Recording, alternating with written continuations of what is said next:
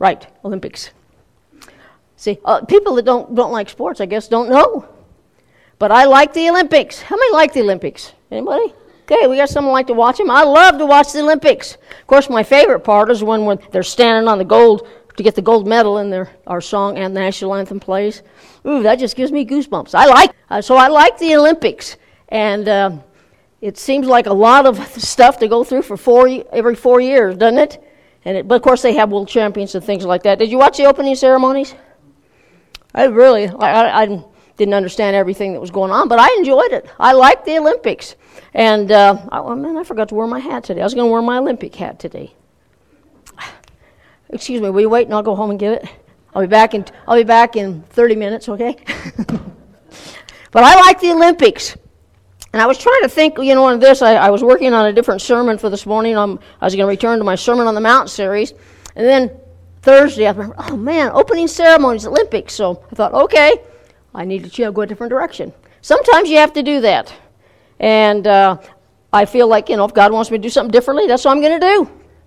And uh, and it's really good because as we watch the Olympics, we become more aware of things that things that athletes do. I'm a Kenya. I watch that snowboarding stuff, and I don't know how in the world they ever do that stuff. Man, and the moguls, their knees are going. I thought, man, they're like drilling. You know, what are those things? They'll drill the cement up, jackhammers. Oh man, it makes my, made my knees hurt. And when they fall, oh, one fell and broke their rib. I'm going, oh man, well, you're my age, you'll be sorry. Because how many know? Well, you won't, all you young people don't know this, but everything you've ever hurt in your life, when you hit about 50, 55, you're going to say, oh man, what's going on? How come this hurts? And you go, 30 years ago, when you did this, this is what it is, and now you it's the gift that keeps on giving. So if you've never been in anything to hurt your body, you're going to be in better shape. But I wasn't fortunate enough to be in that group. If you can hurt it or whatever, I've done it. So, and uh, but I'm thankful. I'm thankful to God because you know I've told you many times I go to the doctors and they look at my things that's things that I've had done and all the things that's happened in my life and they go, they come in and they say, "Man, I was expecting to see somebody in a wheelchair, all crippled up." I say, "Well, man, I'm amazed." and uh, so, if you don't believe in miracles, every time you see me up here, it's a miracle. If you would like to see my medical things, then, then you'd uh, maybe appreciate a little bit more what God can do. But God is, is faithful to help us do whatever He's called us to do because it doesn't matter what happened in the past because the past is in the past. The problem we have is we try to bring the past to the present and we lose our future. That's what happens to us. And that isn't God's will for our life. God's will wants us to, to remember the past, remember where we came from, but then He wants us to focus on the present and be able to do what He's called us to do. And so that's what we're at. And um, I don't really have a lot of things this year to kind of glean from for examples in the Olympics. So I chose the last, last Olympics, which was four years ago in Vancouver. And if you watched the, win, uh, the Olympics last year, uh, during the uh, was figure skating, man, we all like physically fit, fit. Man, I'll just brushed my teeth, can't do a thing with my mouth. Here, there we go. Got it all tuned up. There we go. Anyway, last Olympics, the men's figure skating people had a hard time with the jumps. Almost every one of them was falling all over the, all over the ice. And we're going, oh man. And our guys, Coach Clark said, when our guys fall, it really irritates me. Don't mind it so much if the Russians fall or the Canadians fall or whatever. But when we fall, oh, it's almost as bad as that Super Bowl last week. You know, I mean, it wasn't one. It wasn't a shining moment in our in our house, but uh, it, I survived, and I'm glad they had the Olympics to take my mind off off of it. but I didn't forget about it, and uh, I put. I was going to bring a thing today, and I forgot to look for it. And I, if, if, you're on my Facebook, you'll be remember the picture of Peyton Manning sitting there and said he tried to throw in the towel, but it was intercepted. You know, and that's kind of what happened. Uh, and I knew he was in trouble the first play when it went. I thought, oh Lord, have mercy. But uh, Manning was a, as a class act. Right after the game, he went and hunted down hurt in the game, won how he was. I mean, that guy's got class. And that's kind of a good example for us, and it kind of ties in with what we're doing. Because it doesn't matter what we do in the past, we can start a race, but it's how we finish. There's a lot of people that used to go to this church that aren't here now because they started, but they aren't finishing. You got to finish. It doesn't matter. You know, you got to stay in the game. You got to stay in the race. Because one day, we're going to be called. Whether it's through death or through the rapture. We're, you know, and then we're going to, and God's going to be concerned with how we finished. It doesn't matter what I did 30 years ago. I mean, it's great because what I did 30 years ago has helped me be what I am today. And, you know, I, I, a lot of people say, I wouldn't, well, I wouldn't go back for nothing to, to try and live those years over again unless I knew what I know now. But I'm not sure, you know. There's a lot of things in my life I don't want to relive, whether it's painful or not. Can you say that too? So, but uh, how are we going to finish? You know, a lot of people are on fire for God and they serve God and they come and they want to get involved and they start doing things and then life happens.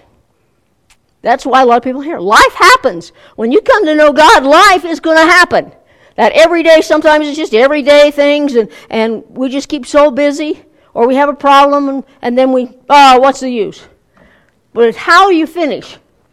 And, uh, but anyway, um, we had, um, what was his name? I can't think of his name. I got it here somewhere. Anyway, we had an ice uh, skater. Oh, there he goes. Evan Lonsky. You might remember him. If you've seen it, you'd know.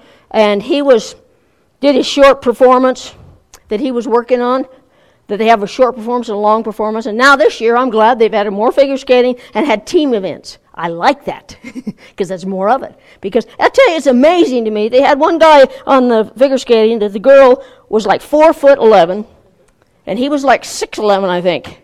You know, I'm going, and man, he's throwing her up there. And I thought, man, she needs oxygen to get up there. But it just amazes me, and I thought, man, what is this? You know, because they look like this and going down here try to man it'd be hard. But anyway it's amazing what they can do. And when they make it look easy that's when you know they're good.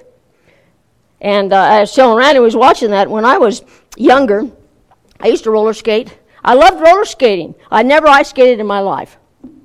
But i had this guy that was teaching me a lot of things and he used to spin me around and i get my worm i'd put my feet behind his neck and he'd twirl me around. That scared me to death now.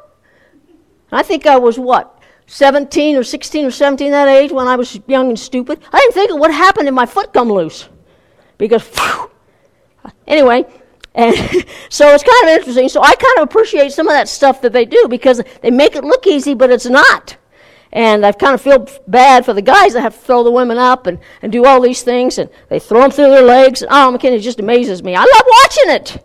So, but anyway, he missed his jumps in his short performance. But then it was time for the, his long performance. And long means it's longer than the short one. but anyway, he was getting ready for that, and he got the stomach flu. And so, to add to bad performance, now he's, he's got the stomach flu, and he's having, had an IV the day before trying to get some liquids in him, because when you have the stomach flu, you spend, your, you spend all your time on the porcelain throne with your head versa, doesn't matter, but you know. And so it isn't something that you want to do. And I don't know if I've ever had to do a lot of things. Well, I used to work when I was sick because my theology was, hey, I want to stay home when I feel good. Who wants to stay home when you're sick? You know, doesn't make any sense. I'll be miserable at work. But anyway, uh, it's hard to do that. Trying to do anything physically when you don't feel good. So come the day of the the event, and he hadn't practiced. He couldn't do anything, but all he did was rest. But what he did was he focused his mind on what he was going to do. He sat there and he went through his mind everything that he was going to do, every part of that long performance. That's the only practice he could do, that's the only preparation he could do, was during that period of time. But he didn't give up, and he ended up with a silver medal, which was awesome considering what he had to go through. But see, a lot of times we don't know all those kind of things, the struggles that athletes go through. Sometimes we do, sometimes they'll mention them, but I didn't know anything about this until when I was looking back on it. I don't, don't remember him talking about it. But this was unsuspected, and some of the people didn't like it that he got the medal and they didn't. Of course, that's usual, isn't it? So, but he didn't give up or give in. He did his best and he finished well. And that's what God wants us to do. He wants us to finish well. Now, life is sometimes like that experience in the, in the Olympics. You have to struggle, you have to work through the things and, and do those kind of things if you want to finish well. In 1 Timothy 4 7 and 4 7 and others. But when we, sometimes, you know, we are like him because we slip and we fall. Sometimes we slide across the ice or slide across life with our issues that we have, and it doesn't matter how many times you get knocked down. you have to just have to get up one more time and you get knocked down. That's all. That's all you have to do. It sounds simple, but it's not. I remember my oldest brother. Of course, I was I was a lot. You would see what he's about six years, I guess, older than I was, or seven years, and. Um, he didn't like, of course, let you all of you know that when you got little brothers and sisters that much age gap, when you're a teenager and they're, you know, nine or ten, you don't really want them hanging around. And so I was very quiet and shy and didn't get didn't cause any problems, you know. but anyway, him and I it seemed like we always got into it. And he used to I mean, we used to fight. You know, we used to punch, fight, whatever, and he kept knocking me down because he's bigger than I am. I was, you know, I was nine or ten, and he was like 17. And he kept knocking me down. And I'd get up, and he'd keep knocking me down again, and I'd get up again. And he says, Stay down. I says, I will not. Pretty soon you're going to get tired of beating me up. because that's my theology. You know, I have a hard time not finishing something I start.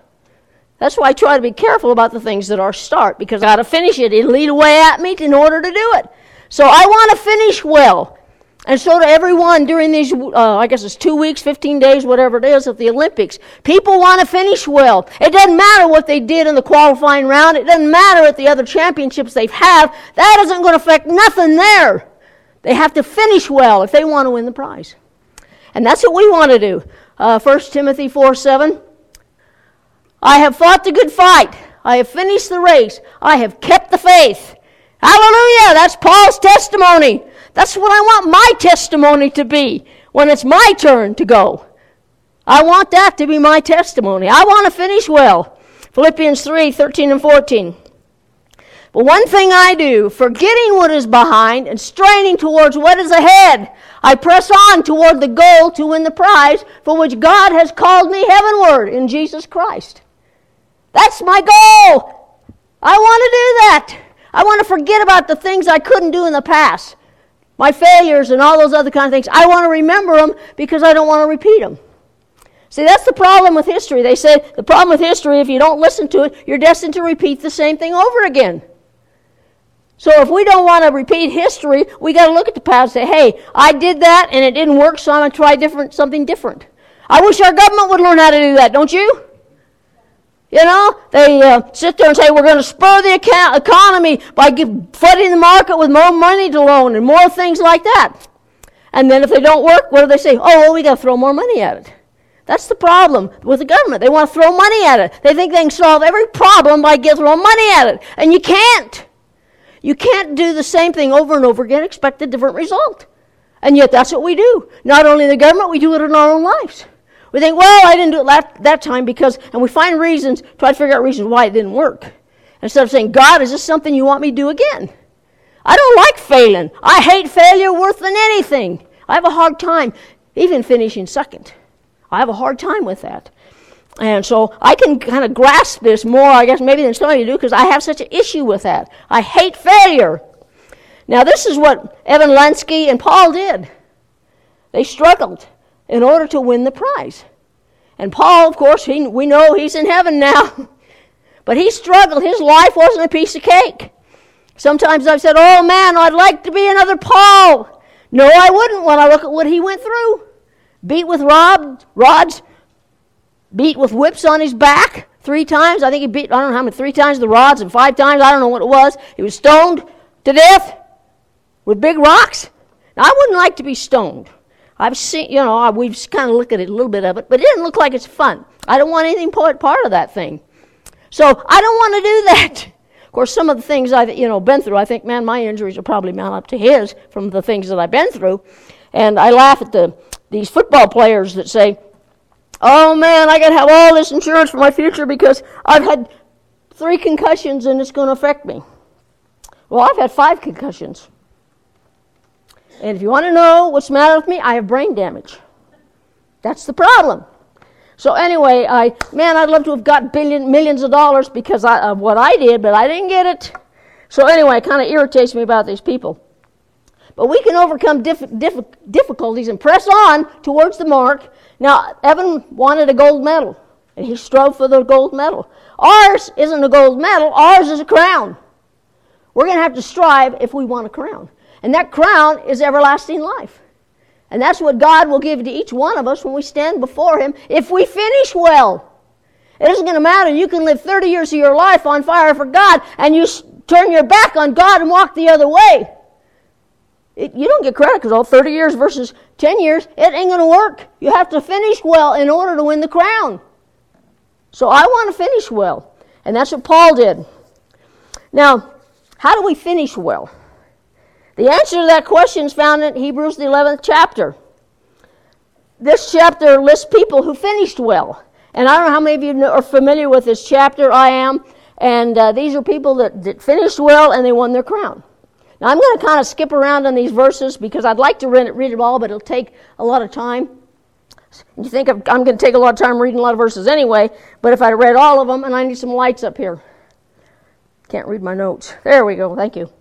It says, in verse starting with verse 4a, by faith Abel brought God a better offering than Cain did. Verse 5a, by faith Enoch was taken from this life so that he did not experience death. Jumping to 7a, by faith Noah, when he was warned about things not yet seen, in, in holy fear built an ark to save his family. In 8, verses, verse 8, by faith Abraham, when called to go to a place he would later receive as an inheritance, obeyed and went even though he did not know where he was going. We have a hard time with that. When God wants us to go somewhere, He wants us to go, and we want to know how, when, why, and, and what it's going to cost in advance, don't we? Abraham didn't do that. He just picked up everything and left. Uh, I, am kind of laughed because I remember the story of a missionary that was talking about, and he said he was his first experience going on the mission field, and he was a special speaker, evangelist, or whatever over there, and he was preaching away, and he said, "Go into all the world and preach the gospel to every creature." And he said, know, sometimes go and do likewise. Well, the whole congregation got up and walked out. And the evangelist, that would be a blow to the evangelist, wouldn't it? Hey, wait a minute, what happened to everybody? So I asked him, he said, what happened to everything? Everybody, why'd they leave? And he says, well, here they believe if God says something, they do it. So when you tell them to go and do likewise, that's what they were going to do. We need that. Go and do likewise. Don't leave, though, because I'm not through. You will miss a good sermon if you leave. God will make sure it is. Verse 17 By faith, Abraham, when God tested him, offered Isaac as a sacrifice. Jumping down to verse 23 By faith, Moses' parents hid him for three months after he was born because they saw he was no ordinary child and they were not afraid of the king's edict. Edict. Uh, jumping uh, the next next slide. Oh, you got it. Uh, verse 34. By faith, Moses, when he had grown up, refused to be known as the son of Pharaoh's daughter uh, he chose to be mistreated along with the people of God rather than to enjoy the fleeting pleasures of, a sea, of sin. Man, we need to learn that one, don't we? We don't realize how short life is because it is. We think, well, man, you know, 70 years or 80 years is a long time to live unless you're 81. then it isn't very long. It doesn't seem very long. And I look at my, at my age and I think, man, doesn't seem, you know, I, I don't think I'm old, but how can I be like that? I know I'm old because I look in the mirror and somebody keeps jumping up in front of me. And it's some old woman that keeps doing that. And I never get a good look at myself. so it's kind of, you know, funny. So you don't feel like you're old looking backwards when you're there, but you do when you're looking forward. I remember when I was 19, I went, to, went with a guy that was 24. And everybody thought, oh man, that's an old guy, 24 years old. I liked going with him because he was a cop. And he used to take me into all the bars I was too young to go in, nightclubs and things. Who's going to question a cop, right? So it was fun. I like, you know, I like that aspect of it. But anyway, Jesus changed me, saved me. So anyway, uh, verse 30. By faith, the walls of Jericho fell after the army had marched around them for seven days. By faith, the prostitute Rahab, because she welcomed the spies, was not killed with those who were disobedient. Now, I'm glad he included Rahab in here, because she was a prostitute. How did that happen? God, didn't you know she was a prostitute? He knew. And not only was she rewarded here, she ended up being in the lineage of Christ. Wow!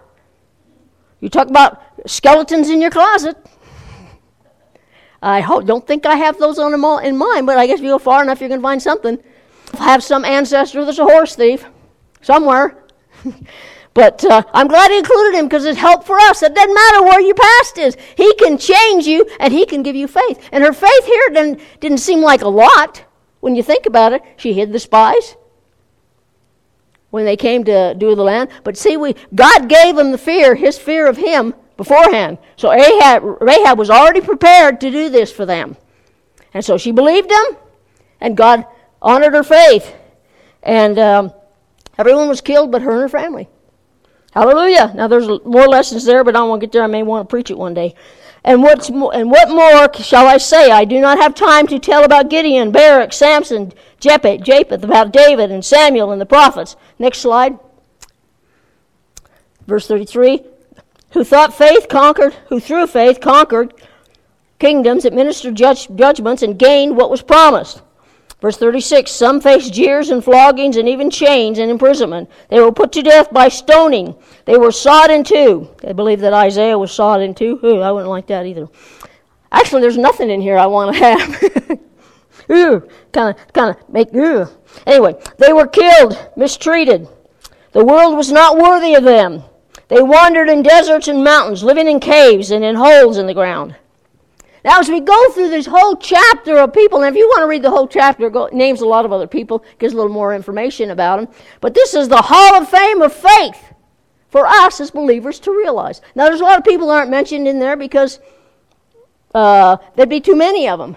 Once in a while, we'll read uh, people in the Bible, and we, we thought, man, there's only one little reference to that them in the whole Bible.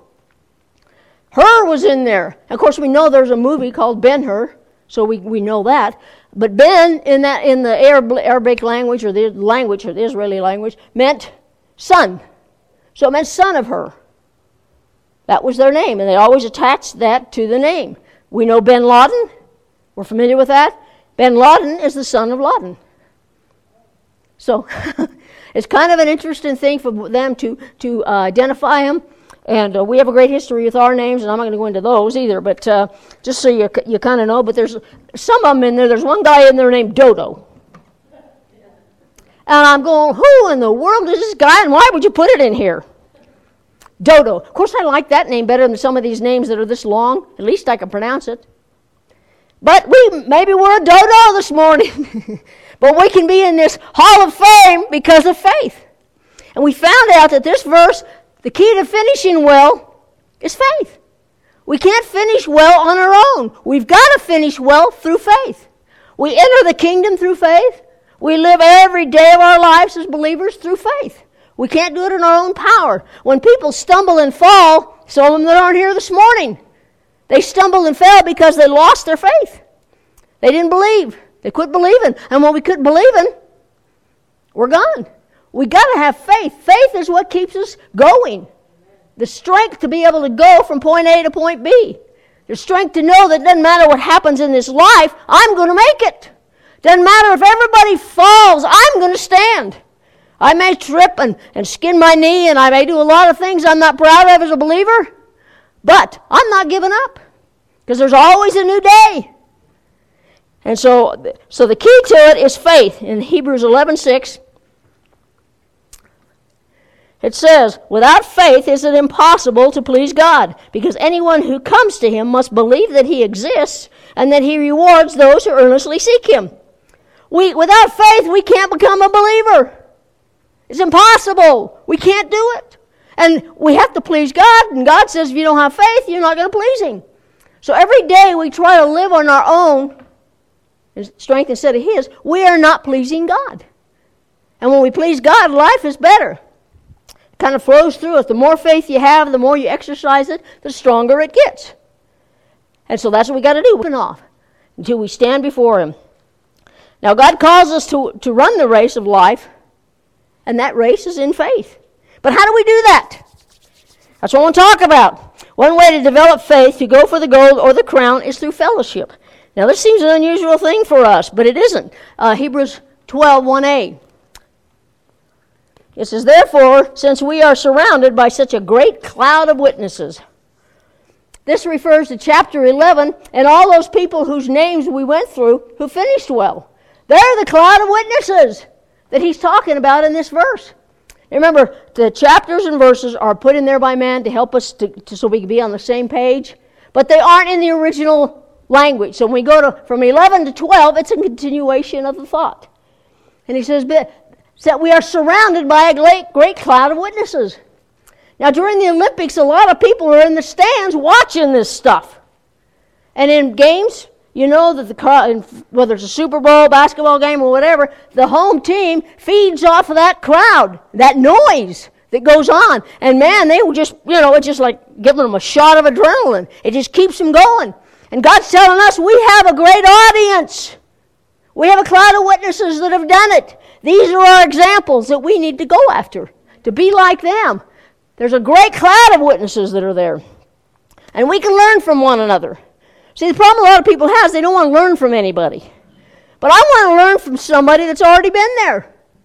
If I'm going on a trip from, uh, from here to somewhere else and somebody's been there, I want to ask them, what's the easiest way to get there? They're familiar with it. I'm not. This happened a couple weeks ago when we asked Val about the new road that came in. Where does it come in at? Because we'd never been there that direction. We got to go uh, this week in order for, for a uh, district meeting. But anyway, and so we ask him, how do you get there?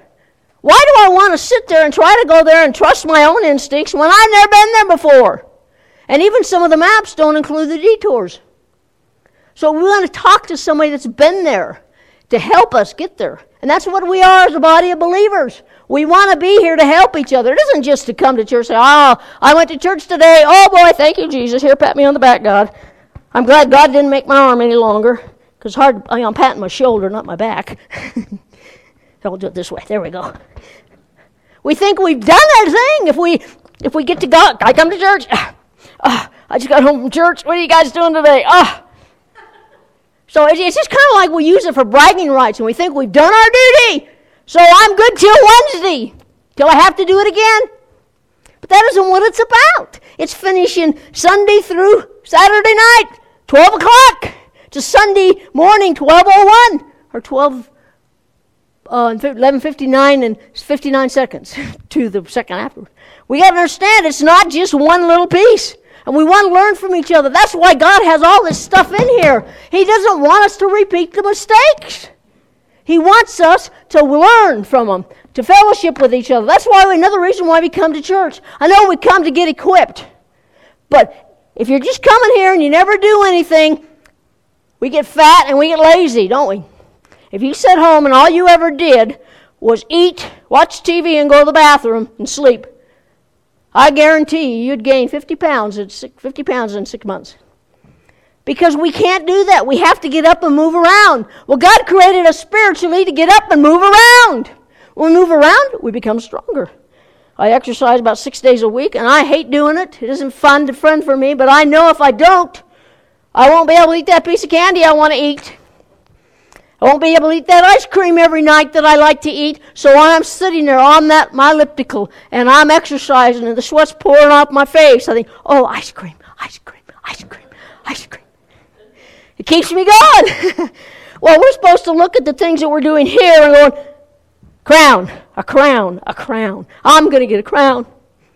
That's what's supposed to keep us going. That and our love for God. It's easier to do. But we need to keep moving and keep going because all if we get fat and lazy, next thing we know, well, it doesn't going to be that big a deal for me to go to church. I'm not being fed anymore, so I'm going somewhere else. I've heard that so many times. It just, you know, people said I try to be nice as I can, and, I, and when I preach it, I say, well, you got to bring your fork. If you want to be fed, you got to bring, bring something be ready to eat. We have a whole world of Christians who go to church every Sunday and they're just trying to put in their time and they aren't fed because they don't want to be. They don't come hungry, they come empty or full of the world and full of everything else, and so you can't get any more. I've never once, after, after I got through eating a Thanksgiving meal, wanted to have it two minutes later. Start over again. You can't, you're too full. Man, it's hard. You have to wait an hour or two just to have pie. And you have to have pie because it's Thanksgiving. Doesn't matter how stuffed you are. and that's the way we are as believers. And that isn't God's will. God's will wants us to, to do something spiritually. And when we do that, it's through faith, it makes us stronger. See, I know people who live their life with faith and joined this cloud of witnesses. All of us familiar Grandpa. Grandpa joined that crowd of witnesses. My mom and dad joined that crowd. This really good friend of mine this last year joined that crowd. And now I have to remember all the encouragement they gave me here, and it helps me to continue on because I want to be part of that crowd. And we're, we're in an arena. And man, the people that we know, I don't, like I said, I don't know whether or not they're up there saying, "Go, Sandra, go, Sandra." I don't know whether they do that or not. They're, I don't can't get anything. The only thing that I know is this verse is in here: a cloud of witnesses, and these are the cloud of witnesses they name. So whether they do or they don't, it doesn't matter because it still encourages me because I want to see them again. You know, people say, "Oh, we're going to see them again." Not if you don't know God, and they don't know God. You're not. It's over if they don't know God and you don't know God. We have to do it God's way, and God's way is through faith. Not to do a bunch of things. See, if I do 100 push ups every day and I lift this much weight, then I'm going to have muscles. We know those kind of things, so we try to equate that into the spiritual realm, and it doesn't work. We have to have faith, believing that Jesus died for our sin and accepting his payment, and believing he rose from the dead, believe that he's coming for us again one day and believing that we're going to stand before Him one day and be rewarded with an eternal crown of life. Hallelujah! That's exciting. But if you're not a believer, you're going to stand before God, but it isn't going to be for a crown. It's going to be for condemnation to go where you wanted to go. Because everybody that goes to hell isn't, isn't somebody, oh, I was going, I thought I'm going to heaven, but I'm going up in hell. No. See, you have to do something in order to go to heaven, and that's accept Christ. You have to believe in Christ. That's the only thing that's going to get you there. Not a bunch of works, not a bunch of stuff that you can do, although we want to do those as believers, but it isn't something we're trying to do. Let's see if I if I teach 12 Sunday school classes, then I'm going to be okay. If I go to church 40 times a year, I'm going to be okay. That is the way it works. God says you're going to give me my your whole life. You're going to dedicate to me. You're going to live your life for me. You're going to live in faith and walk in faith. And when you do that and you're committed to God, it's easier. The, people, the problem people have about serving God is they've never been sold out to God. They've already given, well, I'll give you this part of my life. I'll give you my Sunday mornings. And sometimes I'll give you Wednesdays. But I'm not giving you any other part of my life. Well, you need to get saved. Because when you come to God, say, I can't save myself. You are trading your life to God for the, the life of death that we are facing. It doesn't matter what you do. That's the only thing you can do. That's the only thing that we have to do in order to be saved. And when you get up to stand for God, He's going to ask you, What did you do with Jesus? That was the key. did you throw that ticket on the ground and stomp on it as you went your own way? Or did you accept it? And was your life changed? That's what God. And, um, but we also know other believers that are still alive that help us. So we got to have other people, and fellowship is important. That's why we have things that, that include fellowship, is because it's important to know each other. We're a family. We're going to spend eternity with this, with our family. And it doesn't matter whether you're born in that family, you're born into God's family. And that's what matters. So a lot of my family members of this world, natural family members, they're not part of my spiritual family. They have an option to, sit, uh, to accept Christ, but if they don't, they're not going to be there. So we need to make sure we're surrendered to God so we can do what we can to reach them. 1 Thessalonians 5:11. Therefore, encourage one another and build each other up, just as you ha- just as in fact you are doing. That's what we're supposed to do. We're supposed to encourage each other. See, because the whole congregation, the whole body of believers that you're a part of, don't have the same issues at the same time. We won't.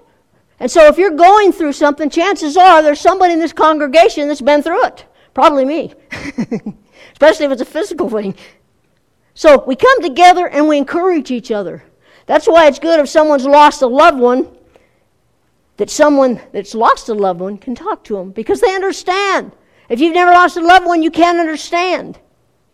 It's hard for you can't do it. I don't care what. Somebody else has to and we don't accept it either, do we? Say, you know, we quote scripture all things work together for the good for those who love god why because we don't have an experience with dealing with it so we have to find cherry pick scriptures to give to them I mean, sometimes, you know, it's nice and it's comforting in, in the course of the conversation, but people that would say, I've been there, I know what it's like, I did this, I lost a loved one.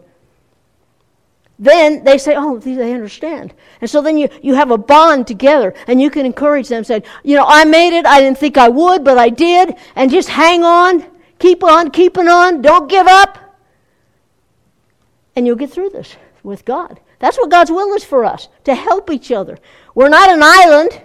It isn't a matter of doing it our way, it's doing God's way. Amen? Uh, Galatians 6.16. Excuse me, 1b. If someone is caught in a sin, you who live by the Spirit should restore him. And that's the word katarotazo. I have a hard time with these words. That gent, uh, should restore that person gently. But watch yourselves, or you also may be tempted. Now that means complete, repair, adjust, fit, frame, mend, make perfect, perfectly joined together, prepare, or restore. That's what that word means. Now, they chose to mean restore because it meant more to them during that period of time. And it, it, it kind of equates to the same thing for us today. Now, most of the time when we as believers sin, it's between us and God. You know, the whole church isn't going to know if you sinned a lot of times, some of the things that we do. But sometimes we're, some people do a public sin. They sin publicly, and when they get caught, it's not pretty. And I hate it, when, especially when it's somebody has a big ministry and all this stuff comes out about them. Public sin is not fun. Uh, and uh, it alleviates a lot of things. And I told you if, if you're uh, dealing with something, you want to know if you should do it, ask if you'd be proud if it was running up here on the screen. You know, all these people in, the, that have fallen in these ministries, it's because they were doing building their kingdom and not God's kingdom. And every time we build our kingdom instead of God's kingdom, we're going to have problems. But God wants us to restore those those people that are um, public sins. And I've known uh, men of God that have gotten in, got involved in pornography, and it was stupid the way they got involved. They think, well, you know, we thought maybe we needed to know a little bit about it so we could help people. Well, they didn't help people; they got caught up in it, and that's that sin became public, and they had to confess that sin in front of their congregation and they were disciplined with a year off from having any contact with ministry. And during that year, they were supposed to do certain things. And at that period of time, then they restore them. Allowed to go back and pursue things after they've done everything that's required. The problem that we have today is we've had people that uh, are in ministries and they get caught in sin and they, well, they apologize and that takes care of it. That's what I like about the, the assemblies of God. There's accountability there. You get caught in public sin, there is going to be discipline involved. And when you sign on the dotted line, you're agreeing that they can discipline you for those things and you will adhere to whatever they say. Some people don't. Some people just, I'm doing that, forget it, and I'm going to just quit and go start my own. And they've done that. You'd be amazed at the people I could name this morning because they don't want to be disciplined. And if you don't want to be disciplined, you're going to have a hard time being a Christian because God spanks us. Have you ever been spanked by God? Oh, I hate it when He takes me to the woodshed. I don't like it. So I try not to do that. You know, and I didn't like it when my dad did it. Of course, when my dad spanked us, you didn't wasn't a matter of, of uh, whap, whap, whap. We had to lay on his lap. And there was a belt involved. And there were welts involved. I mean, can you, if I'd have went to school today, after my dad gave me a whooping, whooping, whipping, whooping, whatever it is, my dad would have been in jail for child abuse. But he knocked it right out of me. I'll tell you, it's not fun. And you can't use books. You know, we tried that, putting books behind your butt. You will get more spankings if I have to remove books. So, and I hated it because when your dad gets home, you're going to deal with you. I hated that. I wish my mom would have just beat me, and sometimes my mom did. Man, my mom smacked my mouth a lot of times because I've always had a mouth problem. You, you that know me know that's true. I still have a mouth problem. It isn't as bad as it used to be. I tried to try to take that second before I say something, but you know, I tell people I only open, ma- open my mouth to change feet. But I have really clean feet. So, but God has a lot of work to do with me, but he's, I'm not where I used to be. So, but God wants us to restore somebody. If somebody's caught in sin, it isn't up to us to, to just condemn them all the time. We have to, to we want them to repent and put the sin behind them and go through a period of time, whatever it might be, especially if they're involved in ministry, in order for they can come back. And when we do that, then it's more apt to not, they won't do it again. Because every time they're tempted with us, oh no, I remember the last time. See, we have no consequences for sin today, do we? Oh, they were raised in a broken home. Well, my mom and dad got divorced too. My dad, okay, my mom could do no wrong, and I remember I punched my dad right in the mouth one time because he was bothering my mother. Knocked him across the room. Out! Out! Cops, our daughter ran away. but I didn't mess around with a lot of stuff. And uh, God's done a great work with me. But there are consequences with, with the things that we do. And when we do away with the consequences for our kids, we're not doing them any favors. My kids have told me, I hate you. And I said, That's all right, I love you. I'm doing this because I love you. They may not like it, but it will sit in their hearts and they'll realize, hey, that behavior is unacceptable. Instead of finding excuses. What it was? Just this last week, they found some guy that drove drunk and killed, what, three or four people? And they gave him probation? Well, his parents spoiled him with too much stuff, so it was his parents' fault. Really? Did they force feed him that booze? I don't think so. He was 19 years old or whatever he was. It's my parents' fault. It's our fault. If you're caught in something, you do something, it's your fault. It's my fault, not my parents. So we need to start doing that accountability. Proverbs 27 17. As iron sharpens iron, so one person sharpens another. We keep each other sharp. We help each other. We lift each other up. And when I'm talking to somebody, they can say something, and all of a sudden, oh, yeah, yeah, it sharpens me. It helps me be stronger. It helps me to understand something. But when we sit circle and we don't talk to anybody, don't do anything, we're going to be dull. Christianity isn't supposed to be dull. If you're living a dull life, get close to some iron and start sharpening each other. So you won't be dull anymore. You'll be sharp. Not only in uh, wisdom and things, but in the things God wants you to do. Now, just as athletes learn from other athletes, we are to learn from one another. I mean, when these athletes go to talk to somebody, and they always, if somebody's retired, they usually get grab a hold of them and say, I want you to coach me. Why? Because they've been there, they've done it, they know how to do it. If I'm trying to learn how to figure skate, then I'm not going to go get one of the guy that does moguls to teach me how to figure skate. I want to get somebody that knows. And so I want to be able to glean their information into my life and utilize it. So that's what we want to do. So don't turn off on people. They are, they are important to our lives. Hebrews 11, 1b. Let us throw off everything that hinders. The second way to develop faith to go for the gold of the crown is by being fitted properly. Now, forgiveness is unlocking the door to set someone free and realizing you were the prisoner. Forgiveness is very important to us as believers. God forgives us, and He wants us to forgive others. We have a lot of people that carry grudges for their whole life, and they won't have anything to do with them. They need to forgive them because they, that person is still hurting them after 20 years or 100 years. We know the Hatfields and the McCoys that that feud lasted 100 years and people were killing each other over something. And it was ridiculous for the things, but hey, this, I was raised with this hate. And we live in a world that's raised with hate. Now they're raised with hating Christians. You know, those people that they just think they're too good for us. Don't have anything to do with them. That's what we're raised with today. But we got to forgive people. That's the number one thing that we do. We, when God forgives us, we automatically have to forgive others because it sets us free and I want to be free.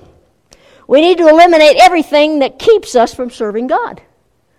Anything that keeps you from serving God, you need to get up, give up, get rid of. We need to do that. If we don't, it's going to drag us down. And well, I don't want to be dro- dragged down, do you? Now, I, the U.S. Um, bobsled team, uh, during the last Olympics, they won gold medal. It's the first time in how many years. And they're a good good luck maybe to win two of them this year. I'm excited about that. But they developed an aluminum sled rail on there that as it went down the ice, it sharpened itself. Now that'd be kind of a good thing to have, wouldn't it? Gives them the edge. Well, it, it won gold for them last year. But we need to do things that sharpen ourselves, be able to equip ourselves with the things that we need to do, and we need to get rid of the things that hinder us. Now, if you watched the uh, opening ceremonies, how, if you watched that, did you see the? Course, there was a lot of hoopla over their sweaters that they wore for the Olympics, and I don't know whether you've seen them or not. But it looked like a knitted Christmas sweater that people, you know, give people sometimes. They may wear it once a year or something. But they were sweaters. They were long sweater, and they looked like a race car with all these things all over it, USA all over the place, all over it, patchwork quilt. And that was great. They looked nice. They're all come in. And the more I looked at it, the more I liked it. I'd like to have a Jesus quilt. Wouldn't you? Jesus all over the place. You know, all the names of God. We've got some of them up here listed. Wouldn't that be cool to have? Hmm, that's an idea. You, you that knit, if you want to knit me one, that's all right. Okay. But they had it there, but during their competition, they don't wear those things. Can't you just see the, the snowboarders going down there with his big heavy sweater on? It would hinder them. I'm amazed at the things they do to gain an advantage. The people that do the speed skating, they when they wear all this the stuff that's skin tight, their heads are whoa, whoa. I, okay, won't do that again. Whatever it was, I won't do it. but they wear things all over their head, all the way down, to keep them, give them the edge, so nothing will hinder the wind. And you'd think, man, how does that help? But it does. The swimmers in the Summer Olympics, they wear everything that they can wear, shave the hair off their leg, and do, and everywhere. They don't have one bit of hair because it may hinder them that uh, one hundredth of a second. So they do all these kind of things because they want to get rid of everything that may hinder us. Well, we need to do the same thing. We need to get rid of everything that keeps us from serving God. And in, the, in our race, we have to pri- prioritize. Pri- pri- I don't know why I'm having such trouble with words this morning. Prioritize. There we go. Everything that we do. The things that are important versus the things that aren't important. Now, some of the things that hinder us is busyness, working all the time. It can be sports. It can be. And as long as it doesn't interfere with your serving God, it's okay. I think God likes sports because, and Paul evidently did, he used a lot of examples using sports synonyms. But anything that keeps us from worship, discipline, fellowship, ministry, and evangelism, that's what we got to avoid. That's what that will hinder us. Now, as believers, I tell us there's a certain order of things in serving God. God comes first, then your spouse, then your family, your immediate family, and then the church. as long as you keep those in the right order, you're going to have you're going to be okay. But when you try to put your kids ahead of God or ahead of your wife or, or husband, you're going to have problems. And it's hard sometimes to do, especially for women, to be able to put their spouse ahead of their kids. We think, "Oh, I live for my kids." And Randy gave me a good example of that. Because if you know, when we got married, I, I had little, my kids were little, five and four and six or something like that, and they were little. And we were talking, and, and uh, I was telling him, you know, I'm just going to live for my kids. You know? And he said, well, you know, that's all one good, but your kids are going to grow up and leave home. And then what are you going to do? They're going to be gone. And that just kind of hit me, you know, that's right. Because kids, they grow up anywhere they're supposed to grow up and, and do things that, that they're not going to be under our house. They're not going to be four or five years old anymore.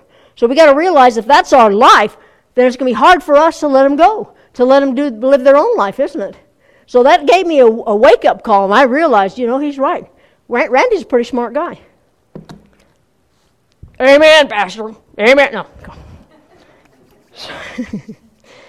I like to have fun, don't you? People that say Christians don't have fun have never been a Christian. So, anyway, we need to put them in the right order, and we do. It works out. And, uh, and that includes especially when people in ministry. When people are involved in ministry, it's hard to put your family on the back burner. Or we do that anyway. We do it too much sometimes. And the kids grow up, they don't want anything to do with God or church. Why? Because their parents were never home. They were never parents to them. Our church life cannot interfere with our family life. If you want your kids to grow up and be a Christian, let them know that you're important to the kids are important to you. It'll help you a lot. Uh, let's see, Romans 13, 14. But put on the Lord Jesus Christ and make not provision for the flesh to fulfill the lust thereof. Now, I like sports related to sports because everybody involved in a, a team sport, Team USA or whatever, they have a uniform, don't they? They have certain things, certain uniform that they have for each event that they have. Well, Christ is our uniform. We put, have to put Christ on. He covers us with His righteousness, but we're required to put Him on every single day of our life, every minute of every day, every second. We have to be aware of it. And He's our uniform. And when He's in it, and when, he's, when we cover ourselves with Him, and His righteousness covers us, we're going to be fine. It's when we take the, inner, in, the uniform off we have problems. When we're trying to walk or do something without God in our lives, we're going to fail. And then we look back and say, God, you failed me. You didn't do this. Well, you took your uniform off. You wanted to do that and you tried to do it without God. And when you do that, you're throwing your uniform off. And you have to do it the way God says to do it. And when we do, hey, we're going to win. and no one has ever won anything in a, in a game, in the gold medal, anywhere it is, without practicing and with working hard. When, you, when they interview people and they, and they tell you how, how hard, it'd be hard for me to work four years for one event. That would be hard now, four years from now. But that's what they do. Up in the morning every at five o'clock every morning they start practicing and do all this other kind of stuff all day. Then they do their school. Then they come back. Man, that'd be hard. But they, they're they're locked into that. The second way to develop faith to go for the gold or crown is by, by I already said, by seeking forgiveness, which is throw off everything. Uh, that one B and C. Let's see where I'm at. Yeah, build the next slide. Throw off everything hinders and sin that easily entangles us. Each of us have a sin or something that we have to struggle with. What I struggle with may be different than you, what you struggle with. But we're the ones that have to take it off. We're the ones that have to eliminate it. God doesn't take away every, every desire we have to sin. It'd be nice if He would. But He doesn't. He wants us to struggle with some things because it makes us stronger. And I want to be a strong Christian, don't you? So we need to do it something that I struggle with. It won't be anything for you. But society wants us to believe that there's no such thing as anything that's wrong. Sin doesn't exist.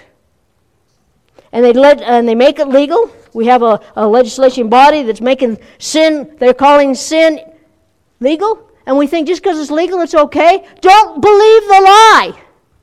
God's word tells you what's right and wrong. It doesn't matter what man said. If you're listening to man, you're going to be in trouble. You need to listen to God and we listen to God and do it His way, you're going to find out the race is a lot easier to work and to run. See, Jesus' death on the cross provides forgiveness as we confess our sins. We don't like to confess sins. We like to think, oh, I don't do anything wrong. And sometimes when we come to God, we have to, we have to confess individual sins if God brings it to our mind. We usually do a generic, forgive me my sins. But then during the week, we start examining our lives, and God starts showing things in our life we need to confess. When we confess them, that means we're going to do our best to get rid of them. We don't want to get trapped in them. See, sin will take us further than we want to go and keep us longer than we want to stay if we don't receive God's forgiveness. Let me read that again. Sin will take us further than we want to go and keep us longer than we want to stay if we don't receive God's forgiveness. When you start falling into that trap of sin, it's going to be easier to do the next sin and the next sin. Same with, with um, not coming to church. You miss one week, and you think, oh, well, I can miss a week, and you do. And it bothers maybe a little bit. But then the next week it didn't bother you as much, and pretty soon it didn't bother you at all. Pretty soon, Sunday's just another day of the week. So we have to keep reminding ourselves of those things, reminding us of the things that we need to do as believers. We're forgiven after we, we repent, but we're supposed to throw it off. We're not supposed to let it hinder us anymore. The third way to develop faith to go for the gold or the crown is by being focused. Evan Lysacek couldn't practice, but he spent the day in bed recovering from the flu, visualizing his program. In fact, when he completed his performance and did well, he put his hands on his head. When asked what he was thinking at that point, he said, It, it really looked, took a couple of seconds to know if I was just if this was just me going through it in my head or it was really my performance. He had such focus in what he was thinking about. He didn't know the difference between doing it in his head and actually doing it. And that's what we need to do as believers. We need to focus on what we want to do. That's why we need goals and things that we need to do. And I remember uh, if you look at the athletes when they're getting ready to do something, you know, whatever it is that they're sitting there and they're focusing on the event they're going to do. They get, you know, they, whatever they do, they have a ritual thing that they do before they get involved in what they're doing. They're focusing themselves. They're shutting out the external world and focusing on their task at hand. Now, I remember years ago, oh, probably 30 years ago, a football coach um, had all of his football team go in the gym and lay on the ground turned all the lights off, and they, he told every single one of those football players, I want you to visualize whatever your position is. If you're a quarterback, I want you to visualize throwing that pass. If you're a wide receiver, I want you to visualize catching that pass. If you're a blocker, I want you to visualize taking out the opponent. All that position that you play, I want you to visualize it in your mind. And he was a lot really successful. What makes you successful? What made you successful? And he, and he said this this caused them to win more games. And now we've learned that more since that period of time because we're taught that. In the sports sports are, they're taught that. Visualize it. Before you do it and you're actually you visualize yourself doing it. And we as believers we need to do that too. We need to visualize standing on the, the reward ceremony and getting our crown. Woo, that'd be enough to give you goosebumps. And if it doesn't, can't visualize that enough, imagine you're standing on the, that podium with a gold medal and the national anthem for Christ is playing. That would do it. That would make you excited. It would me anyway. Of course, I get more excited sometimes, you know, when I'm not quiet and shy, of course. Hebrews 12 2. It says, fixing our eyes on Jesus, the pioneer and perfecter of our faith, for the joy set before him, he endured the cross, scorning its shame, and sat down at the right hand of the throne of God. We develop faith by focusing on Jesus, focusing on the right things. We spend a whole life sometimes focusing on the wrong things. Are you focusing, focusing on a career, your job, all those other kind of things? And I'm not saying they're wrong. We have to do that. But we have to focus on Christ first. That's got to be our priority. When we do that, the other things will fall into place. It's amazing how God works that out in our life. So we want to focus on Christ. Uh, silver medalist Frode Estil of Nor- Norway, I can't even pronounce these, hidden their names either, uh, of Norway, fell at the start of the men's 3,000 meter cross country. And I don't like cross country races. I don't really like to watch. I like to watch the last lap, the last of it. I like that part. But anyway, and broke his ski in a collision with another skiers, and was the last one to leave the stadium. But he didn't give up. He skied on a broken, had a broken ski, and he skied the race marked out for him. He found a ski during the race and pressed, and pressed on. When he got back to the stadium for the last leg of the race, he was in about 10th place. But he didn't give up. He pressed on, and at the finish line, he was second. See, he faced a lot of obstacles in his life. I mean, I can't even imagine ski, trying to ski with a broken ski. It'd be really hard to do. But he didn't give up. He could say, Well, I guess that's it. I tried. I got 100 feet, and I tried. But I didn't make it. No, he, he worked for, he worked his whole life just for that, that moment in time. He worked and he worked and he pressed on. So he wasn't going to let that handicap get him. And he didn't give up. Finally got another ski and then he went on his way. Of course, he had to take time to put it on too. So everything he did had to do because of this, he had to overcome it. He had to try harder than anybody else in order to get the same result. And we need to press on. Doesn't matter what happens. If we stumble and fall, don't give up. Get up one more time. We need to do that. So we develop faith through perseverance and a desire to finish well and being faithful. Uh, Hebrews 12:3 B. So that you will not grow weary and lose heart. See, the problem that we have, we grow weary. We get tired of doing things because we're doing them in our own strength. When you do it in your own strength, you're going to get tired and you're going to get weak and you're going to give up. But see, the secret is doing it in His, his strength. He gives all of us a measure of faith. That's the faith to accept Him as, as a believer. But then it's up to us to add to those things. A couple, two weeks, last week I talked about add to your faith virtue. You have to have faith before you can add anything else to it. We do it one step at a time, too. We don't try to add everything on here. You're, if, if you're a new believer, you can't expect to know what I've learned in my years of studying. You're not going to learn it overnight. It's going to be hard. You're going to have to press in and work at it in order to do it. But if you don't give up, you're going to make it. And you won't get weary if you're doing it God's way. So, how do we finish well and receive a crown? Through fellowship with those in our life and set an example of living with faith by being fitly fitted properly by throwing off everything that hinders us and putting on Christ. by being faithful with our time, goals, and priorities. By seeking forgiveness as we throw off the sin that entangles us. Play around with sin. A lot of people just play around with it. They want to see how close I can get to it without getting burnt. Well, I guarantee you, it's, it's closer than you think. How, well, I don't care how close you're trying to get to it, it don't, because you'll get burnt. and especially hidden sin that needs to be confessed. There's a lot of hidden sin in the body of believers. They don't want to admit it's there because they think if I don't, I don't have to give it up if I uh, leave it there hidden and don't think about it. Well, if God's bringing to your remembrance, you need to get rid of it. And if you're doing sneaking around to do something, God isn't happy. And if you keep doing it, pretty soon it's going to be up here on the screen. Maybe not here, but somewhere else. Be sure your sin will find you out, God says. The only sin you're not going to be found out for is the ones that are under the blood. anyway, and we need, to, by focusing our lives and goals on Christ, if we expect to win a crown, we've got to de- develop our faith. And we have to do the work. We're the ones that have to do it. None of those athletes that are going to be in these Olympics just woke up one morning and said, I won't be in the la- a- a- athlete today. I want to be a speed skater and get on the skates and win. It won't happen. There's, there's commitment, there's practice, there's all kinds of things they need to do. And the same thing applies to us. We need to perfect our faith, we need to add to it if we expect to win. We can lay on the beach of life and let Satan kick sand in our face, or we can be strong and stand. I know years ago they used to have all these uh, beach, beach movies, Muscle Beach Party, and different things, and all the big guys would kick on the, the wimps, kick sand in their face. Well, that's what the devil wants to do to you. And how's he going to do it? He can't do it if you're standing up. It's hard to kick sand in somebody's face that high. But if you're down, it's easy. I'm not going to stay down. We need to get up because the devil will be right there with his foot in the sand ready to kick in your face.